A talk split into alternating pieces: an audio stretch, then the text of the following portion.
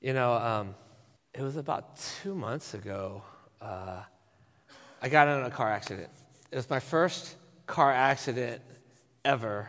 Um, and I was driving on the freeway, uh, 8 o'clock on a Wednesday morning, and a big rig hit me. And it kind of freaked me out. I didn't know what was going on. Also, my car just, I just lost control of my car, and this big rig comes and hits me, and then I spun around the big rig, and I'm facing oncoming traffic. And it, was, it wasn't as scary as it sounds because I was connected to the truck the whole time. I think if I had spun off the truck, it would have been a lot scarier, but I was connected at all times. Um, luckily, there was a CHP officer that I had just seen pass by me like 10 seconds earlier. And so I saw him back up and he came to me and I said, Please tell me you saw that. And he says, No, but I heard it. So he helped me dislodge from the truck and I turned my car around and I was on the side of the freeway. And um, I see him talking to the, to the lady truck driver. And I'm waiting. And after like five, ten minutes, I thought, well, I'm just going to go out there and start talking to them. So I go out there, and, and the CHP officer walks away. And I talk to the lady, and she says, Are you okay? I said, I said, Yeah, but what happened? And she says, Well, I, was, I didn't see you. I said, Well, you're trying to get into my lane? And she said, Yes. I said, Okay, well, it's pretty obvious what happened. I already knew that. And then the CHP officer came back and he asked me to go back to my car. And so I went back to my car. And, and um, pretty soon uh, he came to me and he said, What happened? And I said, Well, you know, she came into my lane and hit me. And, and, she, and he said, Well, that's not what she said. I said, Well, that's what she just told me. And he says, Well, no, she says you hit her. And I said, But she just told me, right? And, and, and the thing is, when I was stopped on the freeway, there was a whole line of cars just waiting to go. And I thought, wow, there's tons of witnesses. So many people that could just pull over and say, hey, I saw what happened. The truck hit him. But not one person stopped. And then the CHP officer says, well, I'll, I'll look to see where the skid marks are and, and we'll get this straightened out. And um, he went back there later and he said he didn't see any skid marks, which I don't see how he couldn't see it. And I said, okay, well, maybe somebody will call the police station and say, hey, this is what I saw, this is what happened. Not one single person called. And so what they call it now is 50 50, right? I say one thing, she said another thing. And so basically, I had to pay the deductible. And it, you know, it was horrible. And I just wanted to yell out, Can I get a witness? You know, just one witness, just one person to say that they saw what happened. But because I couldn't get a witness, I had to pay my deductible, which is horrible. Um, but you know, when we're talking about sharing our faith, you know, I, I, think God is saying, Can I get a witness? Will you be his witness? A witness to, to say all the things that you've seen, how God's worked in your life. When I moved back up to the Bay Area from Southern California, um, I just needed a job real quick. So I went to Costco and I saw my buddy who was the manager, and, and I hadn't seen him in a while. And from the last time I saw him until then, I had become a Christian. And um, I was kind of sharing with him, and I said, and, and he said, What's been going on? And I said, Dude, I became a Christian. He goes, Really? I said, Man, if you saw all the things I've seen over the last six years, it's just amazing. And I remember he looked at me and says, Like what? And I was like, I, I couldn't think of a single thing, right? It was a perfect example. The guy's trying to tell me how God's working in my life, and I just froze. And I was like, ah. Yeah, it was just really awkward. And so, and I thought about, you know, what kind of witness is that? But you know, God calls us all to be witnesses. And, and I get that question a lot. How can, how can I be a witness to people? How can I share Jesus with the people around me? Now, we all know people that are not saved yet, whether they're coworkers or classmates or family members or, or friends. Um, so, how do we share? Well, there's five things that we're going to talk about this morning. All right, so where do we start? By praying. By praying, talking to the one and only person who can help us. 1 Timothy 2, the first five verses say, First of all, then, I urge that supplications, prayers, intercessions, and thanksgivings be made for all people, for kings and all who are in high positions, that we may lead a peaceful and quiet life, godly and dignified in every way. This is good, and it is pleasing in the sight of God and, and our Savior, who desires all people to be saved and to come to the knowledge of the truth. For there is one God, and there is one mediator between God and men, the man, Christ Jesus. Now, see, the thing is, there's no amount of sharing, pleading, convincing that we can do to, to force or to convince anybody to become a Christian unless God helps us. And if God touches their hearts and God touches their minds. Prayer is important. Prayer is so important. So before you talk to your friend or your coworker, talk to God first. Pray for that person. Pray that God will, will touch their hearts, that God will touch their minds, that God will give you open, open doors and opportunities to share with them. So, prayer. Right, we also have to remember that we have a purpose. We're not just created on this earth just to exist. We're created here to live with a purpose. With a purpose. Acts 13 47. For the Lord has commanded us, saying, I have made you a light for the Gentiles, that you may bring salvation to the ends of the earth. Be a light. Be a light. I heard the story of this, this guy. He would go to uh, corporations and he would try to convince uh, presidents and CEOs and vice presidents to leave their positions to go work for another company. And he was very successful at what he did. And somebody asked him about his success, and he said what he would do is he would go into their office and he would start talking football, start talking family, just the latest movie, just get them relaxed. And he says, once they get relaxed, he would, he would go in for the kill and he would say, What is your purpose in life? And he said, CEOs, presidents of thousands of people were dumbfounded because they didn't have the answer. They didn't know. They would sit there and they would say, um, I guess to make a lot of money, to grow the business, to get a big house, fancy car, you know. And he said he was very successful doing this. And, and he said people were just lost. But he said one time he met somebody who was the president of a company, and he said he started talking about sports and different things. And then he says, he said, Let me ask you this What is the purpose of your life? And he said, The man turned to him and he looked and he said, My purpose in life is to get to heaven and to take as many people with me as I can. And this guy was shocked. And he thought, You know what? He finally met a person that knew what his purpose in life was. His purpose in life was to be able to share with people about Jesus. Not just live life and forget all about other things, but to really make a difference. Now, what's your purpose in life? Is it to make a lot of money? Have a big house? Now, I'm not judging if you do. There's nothing wrong with that. But what I'm saying is, if that's all that life is, then you're missing the bigger picture. You're missing what's really important. You know, we have a short amount of time here on earth. And we need to use it to make a difference. And we could reach people one person at a time. How many, how many of you here know the name Edward Kimball? Anybody know Edward Kimball? Okay, a couple of people. Edward Kimball, um, long, long time ago, he was a Sunday school teacher, and he wanted to uh, reach out to his Sunday school class. And so he would go to their places of business and, and try to talk Jesus with them. And, and one of the guys in the Sunday school class was a shoe salesman. And he, he wanted to go in there, but he was debating and walking back and forth. But he decided, yes, I'm going to go share with the shoe salesman. And right there in the shoe store, he led this man, the shoe salesman, to Christ, which was awesome. If, if the story ended there, that would be awesome. This, this man comes to Christ, that's great. But this man's name was Dwight L. Moody, who became one of the greatest evangelists of his time. Now, Dwight Moody went on and, and, and he was an international speaker, and he went and, and he gave a message and he shared about his Sunday school teacher, and that really impacted a guy by the name of Frederick Meyer, who decided that he too would become an evangelist. So he went traveling around and he shared, and one of his sermons touched a guy by the name of J. Wilbur Chapman.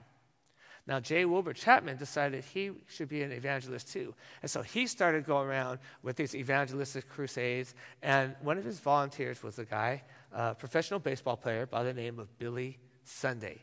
Now, Billy went around and he started his own crusades.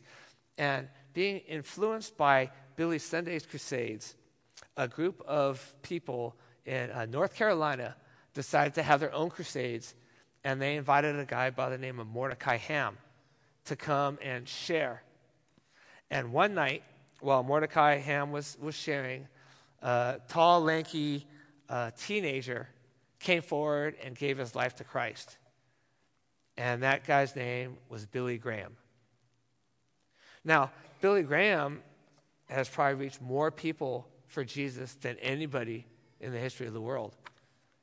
And it, could, it goes all the way back to Edward Kimball, who shared Jesus with Dwight Moody. You know, reaching one person is awesome, but you never know how many that could lead to. And this story came up. I was, um, somebody in Sacramento, uh, there's, a, there's a private school out there, and they asked me if I knew any uh, football players that would be able to go speak at their school. And, and, I, and I asked a friend of mine that's part of the power team, have you ever seen those guys that rip telephone books. And they, this guy, he showed me a, a video of him breaking a two by four with his chest. Some guys were holding a two by four, and he ran through this two by four. And so I sent him a message. I said, "Hey, buddy, would you be interested in speaking at the school?" He said, "Sure." I said, "But I gotta let you know, you know, not that this is an issue, but I don't, I don't know him that well." So I just said, "Hey," they came up and told me right away their budget is zero.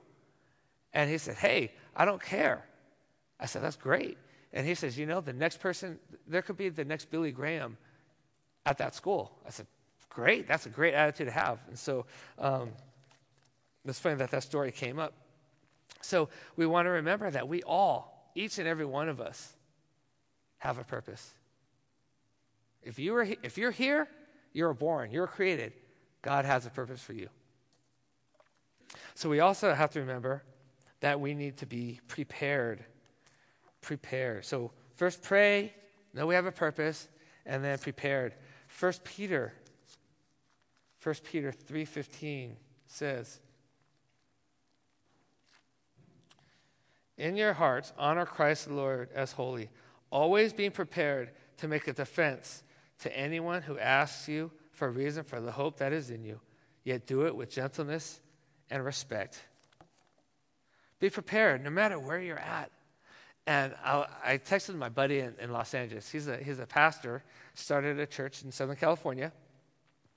His name's Kyle Shimazaki. Some of you may know him. And this guy, talk about being prepared. This guy is, when I think of evangelists, this, this is the guy I think about. Um, he has a story one time. He was driving on the 10 freeway in Los Angeles, and he heard a screeching from behind him, and he gets hit. A car hits him from behind, and he gets out of the car and then he asks the driver, Are you okay? And then he, he looks at the car and he says, There's some damage. But he says, It wasn't that big of a deal. So he told the guy, He said, You know what? Um, I don't need to see your license. I don't need to see your insurance. I forgive you for hitting me. And the guy was like, Oh, thank you so much. And then Kyle says, Just as I forgave you for hitting my car, how would you like to know about a God that could forgive you for all the sins that you've ever done? And the guy said, I would like to know about this God. And so, right there on the freeway, Kyle led this man to a personal relationship with Jesus. And then he says, Bro, you hit my car because God loves you. Think about that, right? I thought, wow, you hit my car because God loves you. Now, you never know who God calls into your life. But you know what? There's people that you could reach that none of the pastors here could reach because they're your friends, they're your neighbors, they're your family members. Just be ready. Be ready to share. And you know, God could be using you guys even if you're not using your words. God sees our actions. I used to play basketball at this. Uh, you guys know Neighborhood Church? Uh, it's the Three Crosses by 580. Um, 580 and 238. It's the huge church in Castro Valley. So I used to play basketball there in the mornings. And we'd get up like at 7 o'clock in the morning and go play basketball. And um, there was a, it was, it was a really cool guy. I mean, really cool um, basketball time. And, and the pastor there, Larry Vole, is just a great guy, good basketball player, but just the nicest guy. Um, but there was another guy there. He, he doesn't work at that church, right? But he's a youth pastor at another church. Um, but this guy, he would argue every call and he would complain and, and yell. And then there were times where he would push me. Like, he like we would be playing and he would just foul me hard. And one time I pulled him aside. And I said, hey, buddy, remember, you're supposed to set, a, set an example because there's a lot of guys there that aren't Christian. And he goes, I forgot. Christians can't get frustrated. I said, bro, you can get frustrated all you want, but just remember, people are watching you, you know? Because his friends were my friends. And he would invite them out. And I know that they would say things like, well, well, what, what does he have that I don't have? You know, we're not Christians, but he's a Christian, and yet look at him. Why would we want anything that he has? So just remember, as part of being prepared to share the gospel, just remember that people are watching you too.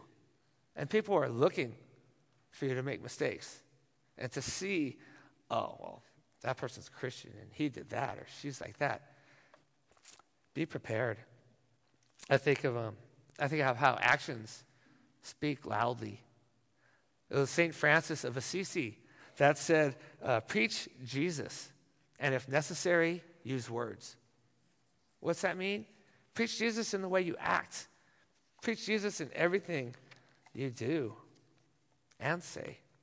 Let our lives cry out as an example of Jesus' love and grace in our lives. So always be prepared. Okay, the fourth, fourth one, have a plan. Have a plan. Now, usually you're not going to go up to somebody and say, hey, you need Jesus. Let me share with you right now. Right? So, what does it mean that we have a plan? Um, just think of this plans are important. Plans are important. If you kind of just do things without a plan, you kind of set yourself up to fail. Um, when I was when I was younger, I thought what I, what I really liked doing was substitute teaching, high school, middle school, elementary school. That's what I love to do. And, I, and if I can you know, be honest, I think I was, I was pretty good at it. Because substitute teaching, you don't have to plan anything. You just do whatever the teacher leaves for you. But classroom management, for me, I enjoyed it. I had fun with kids and we had a good time. Everything was great. So I thought, I want to be a teacher. So I went through the teaching program. But see, when you're an actual teacher, you have to plan. And I was horrible, horrible. It got to the point I got three quarters of the way through the teaching program. Three quarters. I was almost done. And I have two advisors. And the advisor's job is to keep us all in the program at all costs. So if anybody says, hey, I want to quit, they say, no, you're going to be a great teacher. Just stick with it. We'll help you through it. Well, after three quarters, I decided that I didn't want to be a teacher because I, was, I wasn't doing justice to the kids. And so I, I, I talked to my advisors. I said, I just want to let you guys know that I decided I'm going to leave the program. And they both looked at me and said, We think that's a good idea. I thought, wait a minute, wait, where's my, where's my pep talk? And one of them said, Well, you know, so and so recommended you, and she highly recommended you, but we just don't see it. I was like, you know what? You guys are horrible at pep talks. But I understood what they were saying. I, uh, horrible plans. Horrible plans. I mean, maybe you heard about the bank robber. This is about 20 years ago. There's a bank robber in Oakland. He had this whole plan to rob a bank, and he actually robbed the bank. What he forgot to plan was his getaway car. So he gets out of the bank, and he runs into the parking lot, and he sees a car, and he tells the lady, Get out the car. So the lady gets out the car, shuts the door, and runs away. And he goes to open the door, door's locked. He goes, Oh man. So he goes to another car. He says, Get out the car. And he holds the door open. She runs away. He jumps in the car seat, no keys. He says, Oh man. So he starts looking around, and all of a sudden, cars are whizzing by. So he's, he's telling them to stop. Nobody's stopping. He pulls out a $100 bill. And he goes, I'll give you this if you give me a ride. The guy rolls down the window, takes the $100 bill, and drives off. So finally he says, you know what? He has a gun, right? So he says, so he pulls over a car and he jumps in the back seat with one of the other guys and he's holding a gun to him and he's telling the driver, I want you to drive me to this place. And then the driver looks back, he goes, Hey, that's not even a real gun. It was a real gun, but it didn't look like a real gun. So the guy in the back seat starts beating up the, the bank robber. They open the door and they kick him out. So here's this guy. I mean, all this time goes by. He's out $100. He lost his gun. And, and now he gets on the bus, right? Gets on the bus. It takes him to the BART station where there's like three cop cars waiting to arrest him, right? Because he didn't have a plan. So when we're trying to witness to people, when we're trying to share Jesus, what is your plan? What are you going to do? Some things you could do is you could, you know, we could throw out bait in the words that we say. Oh, praise God that I did well on my test. Or, oh, please pray for pray for my mom because she's sick. Or, um, oh, Jesus is so awesome. And, and, and people may take the bait. I mean, we're fishers of men, right? So we're, we're fishing, so we're throwing out bait. And people may take the bait and go, What do you mean, praise God? What does that mean? And then you can share with them. Or they might just not even want to talk about it and they go, Okay, praise God for you, and not even talk about it. But you don't want to force them. Did you hear what I said? I said, Praise God. Aren't you going to ask me about that? I said, Praise God, right? Just like when you go fishing, when you go fishing, you don't jump in the water, grab a fish, and force it on the hook, right? You just throw the line out there and you wait. And sometimes you wait minutes, sometimes you wait hours. It may take a long time. But have a plan and throw the bait out there. There's other things you could do too. Invite people to church events, especially outreach events, like Serve Sunday, Pastor Calvin was talking about. Invite people to come out and, and serve alongside with you and meet people in the church. And then they'll be more interested in coming back if they know people. You can do things like um, use social media. Throw, throw things out there on Facebook. You know, I mean, it's great to show everybody what you have for lunch and breakfast and dinner, right? It's great that, you know, you say, go Warriors, right? You know, um, I'm friends with this one guy who's a big A's fan, which is okay, but it's almost like he, like, he does like almost every game and almost every inning. Oh, man, he grounded out. Really? You know, do you really have to say, I don't need a play by play, you know? But use, use it for our advantage. There's people that you're friends with that, that don't know Jesus. Use it. Maybe get them start thinking. Okay? Um, what I used to do when my dad was alive, um, I would leave those tracts, those four spiritual laws, I would leave it in places that he might uh, be sitting and might not have anything to read, like the bathroom, right? I thought, well, I just leave it there. And what if he's sitting there going, oh man, I forgot my newspaper? Hey, what's this? And maybe he'll read it and he'll accept Christ on the toilet, you know, right? But have a plan. Have a plan, some kind of plan. Okay? Um, the last point is we need to be patient. Patient. Don't rush things. Don't rush things. I prayed for my dad for years and years. Be patient. Um, I just put the story out on Facebook for so some of you that are friends with me on Facebook. You, you saw the story, and I thought about later. I was like, oh, I should have waited. But um, about a year and a half ago, uh, we started this thing called Play for Him. And, um, and what it is, is we share, um, we work with Christian uh, professional athletes, so they share their testimonies online. And we make these videos and we print these player cards for them. And they can pass out to their fans and basically share the gospel with people that follow them, that like them. And one of the, one of the first people that we thought about working with was um, Stephen Curry. Okay, so I'm, I'm, you know Stephen Curry is a basketball player. He plays for the Warriors. Um, and when we first started this, uh, we sent word to the Warriors, and uh, there's a guy that was coaching the Warriors by the name of Mark Jackson, who's also a, a, minister, and and he was thinking about it, and then they went to the playoffs, and we are going to talk to him afterwards, and they got fired, and so I don't know what happened to that. So it kind of just kind of got lost. Well, last January, I got invited to the Warriors Chapel, and I got to um, to meet some of the team, and, and I picked the Oklahoma City game because I wanted to meet um, uh, Kevin Durant because uh, I heard he was a believer too, but Kevin wasn't there. Um, but I remember we are walking through the through the uh, uh, through the locker room, and there was uh, I was walk, I was following four of the Thunder in there, and we walk in, and there's only two Warriors in there, and it was Justin Holiday and Kuzmic. And so they said, okay, introduce yourselves. So I just introduced myself, and they're saying hi. We talk, and then I sit in the back, and then in walks uh, Bob Myers, who's the GM, and uh, then Draymond Green, David Lee, Andre Iguodala, Shaun Livingston. All these guys walk in, I'm thinking, oh, this is great. And after the chapel was over, uh, I got introduced, and I got to pass out shirts to all these guys. I said, "Hey guys, I'd love to have you guys, you know, do a video of you guys and pass out these shirts." And it was it was great.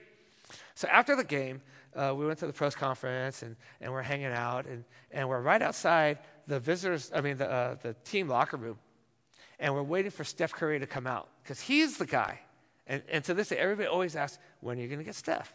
It doesn't matter that we got, you know, these other guys on the A's. It doesn't matter that we got Derek Carr, who's the quarterback for the Raiders. It doesn't matter. People want Steph Curry, right? And so we're, we're talking to, uh, my friend and I are talking to one of the referees. And the referee heard that my friend was a chaplain, and he's just pouring his heart out. And he's saying, Oh, I don't want to go back to my old lifestyle. It's all about Jesus. I just want to live for Jesus right now. And he was so passionate. He was sweating as he was talking to us. And, and he was saying how he started a, um, a Bible study among the NBA referees. And, and he was sharing all this. And while he's sharing, I see Steph Curry leave the locker room, right? And so I don't want to be like, Oh, okay, sorry, never mind, right? And so we're still talking to him, and I was like, uh huh, uh huh, uh huh, uh huh, uh. And then, um, so we talked for another like 10, 15 minutes, and then he left, and my friend says, Hey, sorry, I don't know when Steph's to leave the locker room. I go, He's right over there.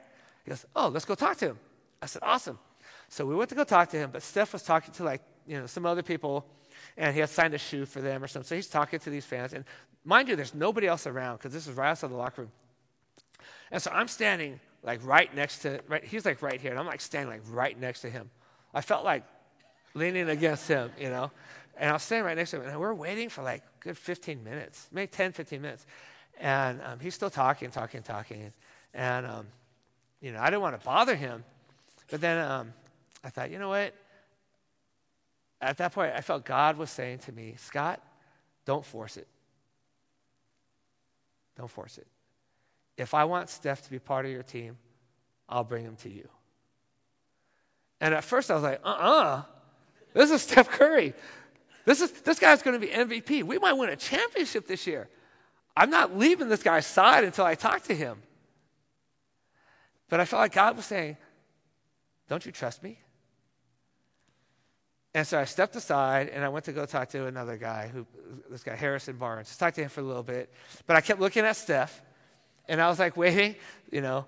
And then after I talked to Harrison for a little bit, and then I went back and stood next to Steph, you know, just just wait. And then again, I heard God say, like, Scott, just trust me. And so my ride, because I didn't know I was going to stick around after the game. I didn't know any of that stuff. And so my ride, I was going to give me a ride. He had already left. So I texted my buddy. He's a beat writer for the Warriors. And I said, hey, dude, can you give me a ride home?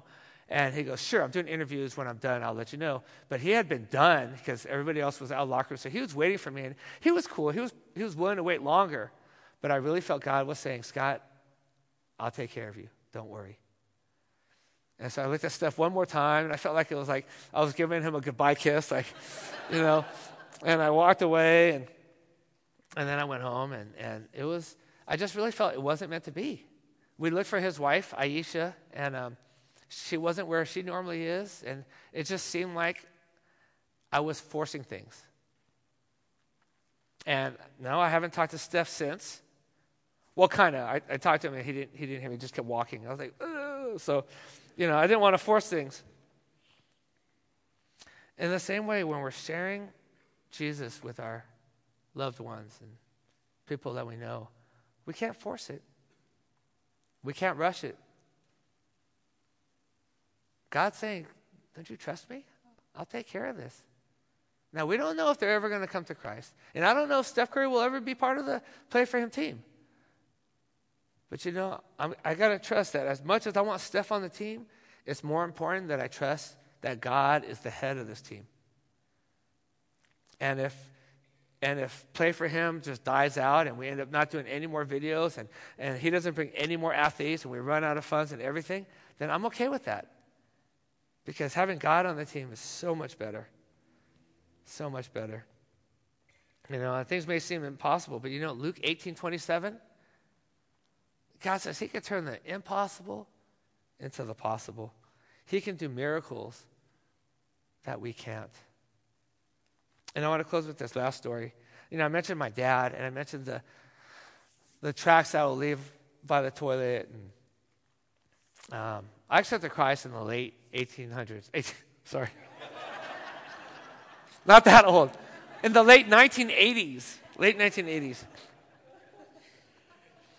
And, um, and it was in 1991 that my dad, uh, uh, I remember I was getting ready to go to vacation Bible school, and, and all of a sudden I, I was saying, Bye, Dad. And I was looking for him, and then I found him in the bathroom. He was on the ground.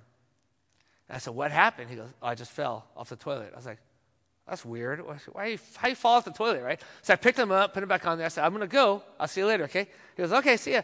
And then all of a sudden I heard thud, and I looked, and he fell again. I said, dude, what are you doing? Right? So I, so oh, a little more respectful. So I said, I said, Dad, what are you doing? You know, um, and so I, I, I said, let's go sit down for a little bit. And so I had him, his arm around me, and I said, let's go to the TV room. And his legs start going this way, but the TV room's this way. And I was like, you don't know what the TV room is? So we sat down, and I'm thinking, should I call 911? And, and absolutely, that's what I should have done. But my dad kept saying, no. And I said, well, I'm going to call mom, who was at work. He says, no, she's going to worry. I said, Well, yeah, I'm worried too, man. What's going on? And so I called his friend, and I remember we're, we're sitting there watching Wheel of Fortune, right? I don't know why I remember that, but we're watching Wheel of Fortune. And I said, Dad, can I pray for you? And he's like, All right, whatever. So I prayed for him. And then his friend came over, and his friend says, You know, Scott, I'll take him to the hospital. You go to your church thing. I said, Okay. So hours and hours went by. This is before I had a cell phone. We had cell phones. And I called, and my dad and my mom said, Why don't you come home? We need to talk. Right? So I came home, and we went to the hospital. And what happened was my dad had a blood clot in his brain. And it was, and I remember we're, we're sitting next to him, and then the doctor came in reading the, the x ray, the, the report. And he looked at my dad and he said, Can I talk to you? And he pulled me outside. He said, You know what? Looking at the size of this blood clot, I fully expected to see a man in a coma. I can't understand why he's not in a coma. And I was kind of like, well, we prayed for him. You know, there's, there's a God that's bigger than anything you learned in med school, bigger than any medicine or x ray or whatever. And I remember that night they had, they had to have surgery right away. And the guy said, well, 98% chance everything's going to be okay. I said, okay. But you know, 98% chance, that's a good good chance. But I just kept thinking about that 2%. And I remember going home and I was crying. And I said, God, if my dad knows you, because I didn't know where he stood with God, I said, if he knows you, make it okay for me to accept that you're going to take him. But if he doesn't know you, please give me more time to share with him. Well, he made it past that surgery, and I took that as a sign that I need to share more with him. And I became a little bit more aggressive. Not aggressive, but, um, you know, more, more active in my sharing with him and trying to share Jesus with him. And, and um, you know, praise God, a few years later, he, he said he wanted to accept Christ into his life. And this is after years and years of praying for him and, and, and, and sharing with him, a little bit here, a little bit there. And, and then in 1997, six years later, Again, my mom called me and said, Scotty, you need to come home. And I went home, and my dad, um, they said he was sick. And I said, what, What's going on? He lifted up his shirt, and he had this huge belly. Huge belly. And I said, Dad, what is that? And he goes, Scott, I'm pregnant. I said, Dad, I go, what is that? You know? And he goes, I don't know. So we went to go see the doctor the next day. And the doctor said, We don't know what it is. We just know it's not cancer. So I turned to the nurse. I said, Is it serious? And she said, Oh, yeah, people die from it all the time. I was like, Oh, okay, well, thanks. She's not so happy about it. I mean, I don't know what it is about that phrase. I've been told that before, too. It's like they're so happy about that. And um, so they said, We don't know what it is. It's just not cancer. And the next day they called and said, Okay, we know what it is. It's cancer. I said, Well, how long does my dad have? And he said, If you're lucky, a month. And I remember I remember my dad laying in his bed and my mom and I were sitting on the bed and, and I remember he turned to my mom and he said, Sue. And you know, my dad never talked like this, ever, ever. He turned to my mom and said, Sue, you are so beautiful today. And my mom looked at him and said, What do you mean today? I'm beautiful every day. but you know, she didn't know that those were going to be the last words that he would say to her. But I needed to know. I needed to know what really was in his heart because he had accepted Christ a few years earlier, and not that going to church makes you a Christian, but you know he he never seemed to have a desire to go to church or read the Bible. So I wanted to kind of confirm his faith, and I said, Dad, I just want to know what you believe in. I said, Do you, you know, I don't know why I phrased it like this, but I said, Dad, do you believe in God?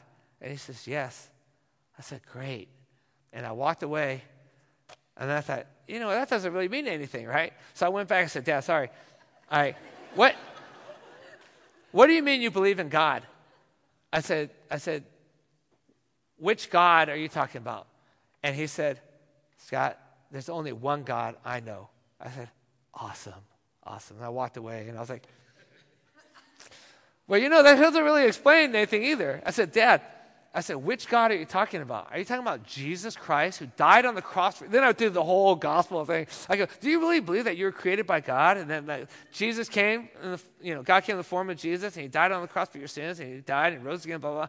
And he said, yes. I said, awesome. That's awesome. And so a week or so later, when he, we, we slowly saw him de- deteriorate and it was hard. It was hard seeing him like that. And finally, one night, my mom and I, we just spoke in his ear and we said, Daddy, you can go. We're going to be okay. Don't hang on for us. You have somewhere, somewhere else better to go, you know, and we'll see you soon. And that night, he passed away. And after my daughters, I have three daughters, after they were born, um, after, especially when my oldest daughter was born, my first daughter, take her to go see my mom, and she's jumping on the bed, and, and I just had this feeling like that's the same bed that my dad slept in for how many years? And here's his only granddaughter jumping on the bed, and I'm telling, telling them stories about my, about my dad, and it's bittersweet. But it's amazing to see God turn the impossible to the possible you know, when we trust in Him. And, you know, God could use you to reach the people in your lives, the people that you think are just impossible to reach. Oh, he would never become a Christian. Oh, she is too far off. No way. Doesn't matter. God can touch the farthest heart, the coldest heart, the, the, the person that is so far away from God that you think it's impossible. God's saying it's not impossible. It's not impossible. And the way I see it like this, there's a phrase that I always think about when I think about evangelism.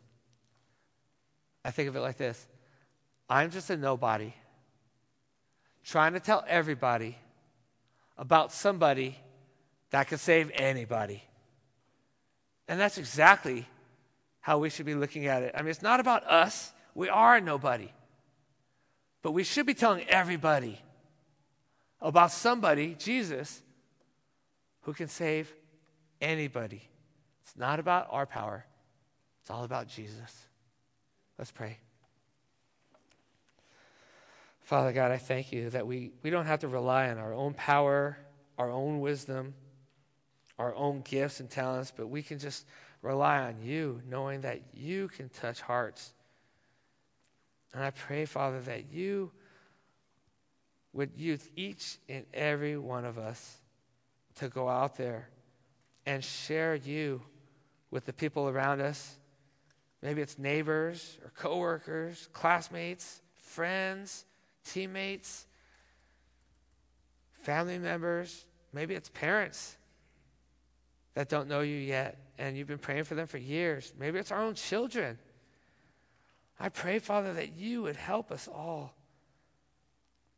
to be the light that you created us to be and to live out that purpose and the reason why you created us. We pray, Father, that you would help us and guide us and lead us and help us to expand your kingdom and help us to be the people you created us to be. We love you. We thank you. In Jesus' name, amen.